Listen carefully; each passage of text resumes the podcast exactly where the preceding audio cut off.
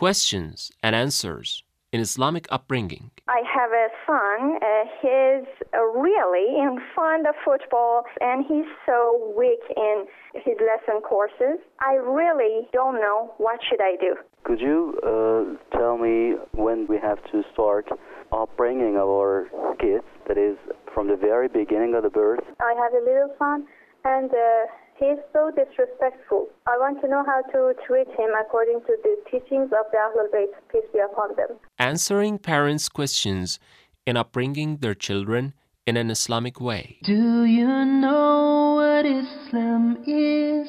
It's a way of life for all. It is taught in the Quran for big and small. Bismillah ar-Rahman ar-Rahim. Assalamu alaikum, dear listeners of IRIB English Radio. You're listening to the program Islamic Upbringing. In this program, we discuss your problems, questions you have regarding the Islamic upbringing of your children. The answers of your questions are based upon Noble Quran and the narrations of Prophet Muhammad, may peace be upon him, and his purified progeny. Imam Ali Islam says it's enough for human being to have awareness about himself. A very warm welcome. You're listening to Islamic upbringing from IRIB English Radio. This is Zainab Askari and I'm with Professor Naqwi and we are discussing about self-awareness and the four relationships uh, that are developed and uh, how to deal with these stages, these uh, very, very sensitive stages in the adolescence. And Professor Naqwi is helping us out. Assalamu alaikum. Alaikum assalam rahmatullah. A very warm welcome. Thank you very much. Uh, well, uh, you have been talking about that there's a, this very important thing that there's a relationship between the creation and the creator himself. And an adolescent must realize that in this age at least. And after that we came to the point that a person uh, this adolescent our child should be having uh, an awareness knowledge about himself Yes, uh, uh, relating to Imam Ali again, uh, we uh, find that there's a verse which is uh, an, uh, attributed to the to the to the Lord of the faithful. He says, "أتزعم أنك جرم صغير وفيك أنت والعالم الأكبر." Do you think of yourself that you are, as a human being, a very small particle? Yes, we are. When we consider the existence of a once human being in the massive uh, universe. universe, we are tr- not very, even a drop, minute. an atom. But the holy, uh, the, the, master of the faithful says, uh, you think that you're a small, small body, physical body? No, there's a whole universe uh, uh hidden in you. So look at the marvelous uh, cells inside you. Yes, the structures. The structures, uh, millions and millions of cells, physical physical aspects of the human being have not been understood properly yet. What to say of the inner realms of the human being, his consciousness, his his uh, faculties, they have not been the true true potential of those faculties have not been understood till now, even by science. So. I was trying to relate to the magnificence of the creation of the universe itself by Allah Almighty. Yeah. A universe is be, uh, around us and a universe is within us. So, uh, we need to uh, make ourselves, we should understand this. When Imam Sadiq, this, uh, the master of the uh, Jafari, the lord of the Jafari followers of the Ahlul Bayt, he has talked about uh, the human body and the creation of the human body uh, in the in the book that has been written uh, is called the Tawheed Mufaddal one of his pu- uh, yeah. pu- pupils, uh, Mufazzal, has related that from him. And there in that book, if you go th- uh, through it extensively, you will find that the, Allah, uh, the Imam Sadiq Islam has explained the creation of the physical human body. And every time he is talking about the uh, various features of the human being, uh, for example, why do we have two eyes? Why do we have one nose? Why we have two ears? Everything is being discussed by, uh, by Imam Sadiq, he is continuously pointing out to the fact that, that everything has been created by our Lord Allah Almighty for a certain purpose. Yeah. So they, he is talking about pure scientific facts but continuously he is relating them to them. He is relating them to the, to Allah Almighty. So this is how we should be teaching ourselves and our children that when we even when we're talk, talking about scientific issues, which as I said have science and technology is reigning supreme today. It feels that it is the it is the ultimate thing. Yeah. This is a, this is a fallacy Yeah. Because science uh, we, we talk about the relationship between science and religion i mean there's no relationship there's no comparison Yeah. religion is something beyond everything All right. It is So we'll godly. discuss more on it after a short break. Dear listeners, stay tuned with us.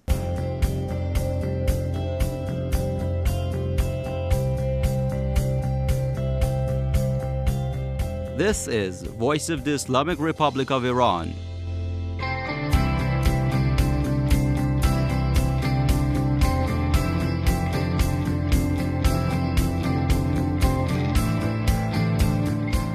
Contact us at englishradio at irib.ir.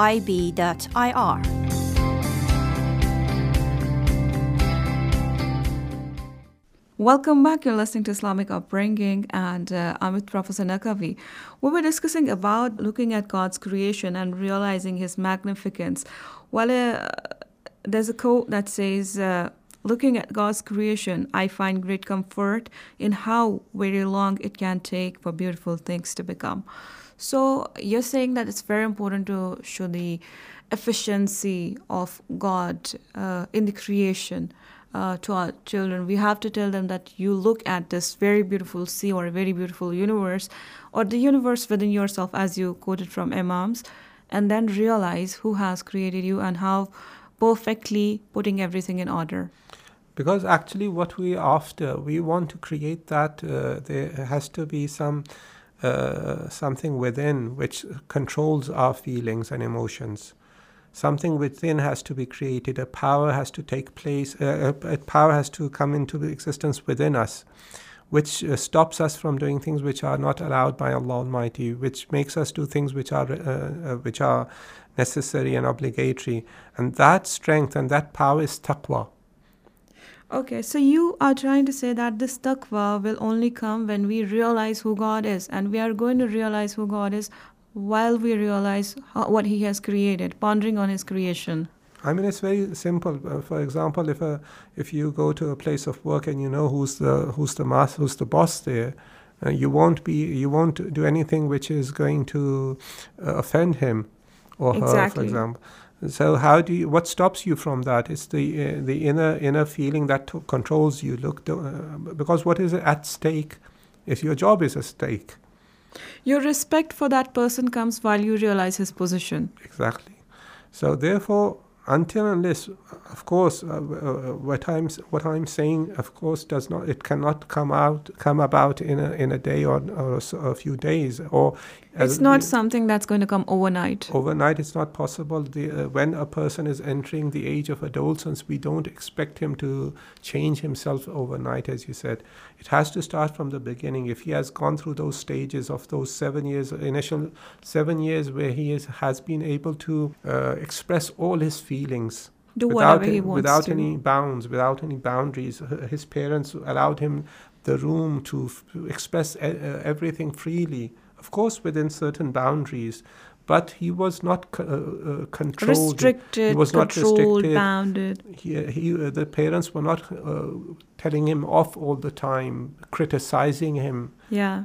because these have very grave repercussions in the future.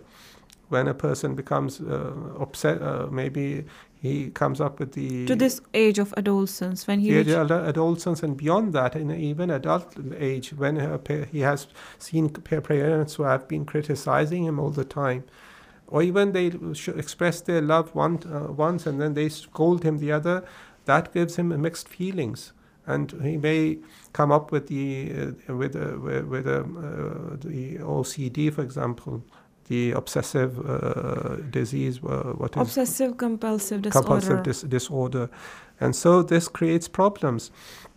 So if he has gone through uh, that stage where he has been given the, uh, he's been uh, treated as a king, yeah. or These after that, consequences will not occur. uh, not Yeah. exactly. We'll discuss more on this topic after a short break. Dear listeners, stay tuned with us.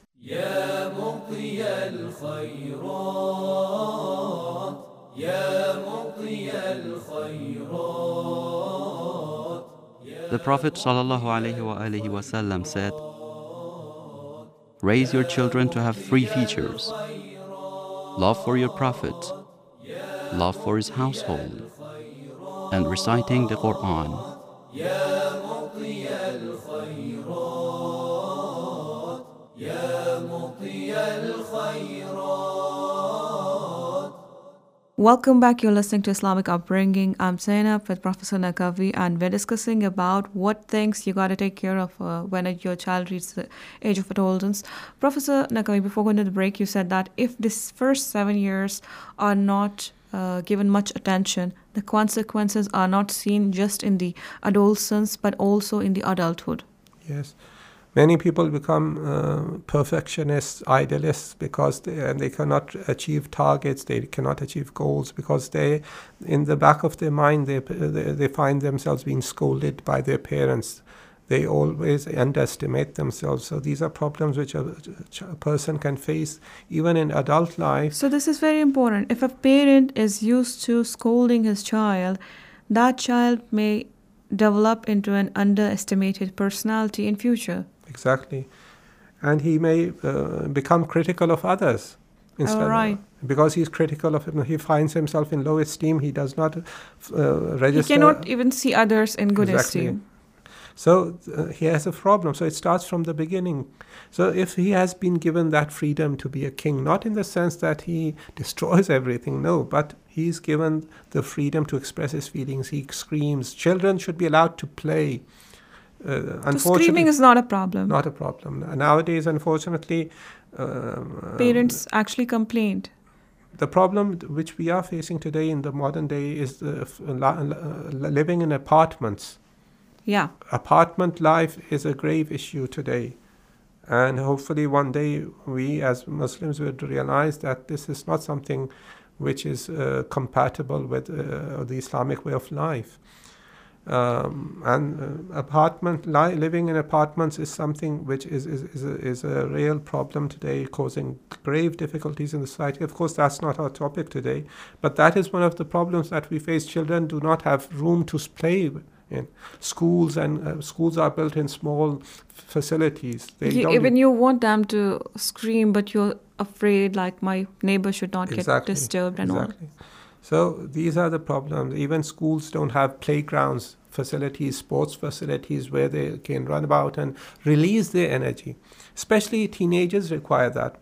So that if that development is taken place properly, the seven years, first seven years, second the second part is also where he has learned to become obedient. So that the second part will end with uh, the time ab- about time when he is becoming an adolescent. Now he's uh, become transforming into an adult where he wants to become independent. He here he becomes confused. He either has to listen to him, him himself or he has to listen to his parents or his uh, uh, elders. So there he feels that he should be given space. He should be given uh, some sort of independence. So the children, the parents have to be very careful that. Uh, uh, Uh, they should give him space they should allow him some independence but somehow manage give him the inner strength to manage his feelings Yeah. They should not be overly express their over uh, concern about his actions and behaviors. They should depend upon him. They should make him realize that we love you and we trust you and we know that you will not fall into a, an- a situation which would be difficult for all of us. So therefore uh, we have to be able to, as I said, understand what his situation is and become a, a comforting agent for his, for him or her, and uh, to to confide uh, with him or her in a way that she feels that she is not being told to do things all the time. But the insight should be given, and that taqwa, as I said, the taqwa which is within, it is an attitude. Taqwa is an attitude. Attitude is based upon faith, of understanding, upon love, upon feelings which are uh, uh, which are uh, rooted in the proper thinking, understanding that has to be there about ourselves, about our lives. So, knowledge, intellect, reasoning becomes the basis of that attitude. Yeah. Then it the knowledge that we have translates into faith and iman. And iman, if it has to be translated into actions, requires taqwa. Yeah. So taqwa has to be developed within the child. Yeah. So, inshallah, what things to help us to develop ch- taqwa in our child? We'll talk on that in upcoming sessions. Thank you so much for being with us. Thank you so much, dear listeners. You were listening to IRIB English Radio. Until another session, wassalamu alaikum wa rahmatullahi wa barakatuh. Do you know what Islam says? It says that life's the greatest test. It says that life's a borrowed space, returned upon rest.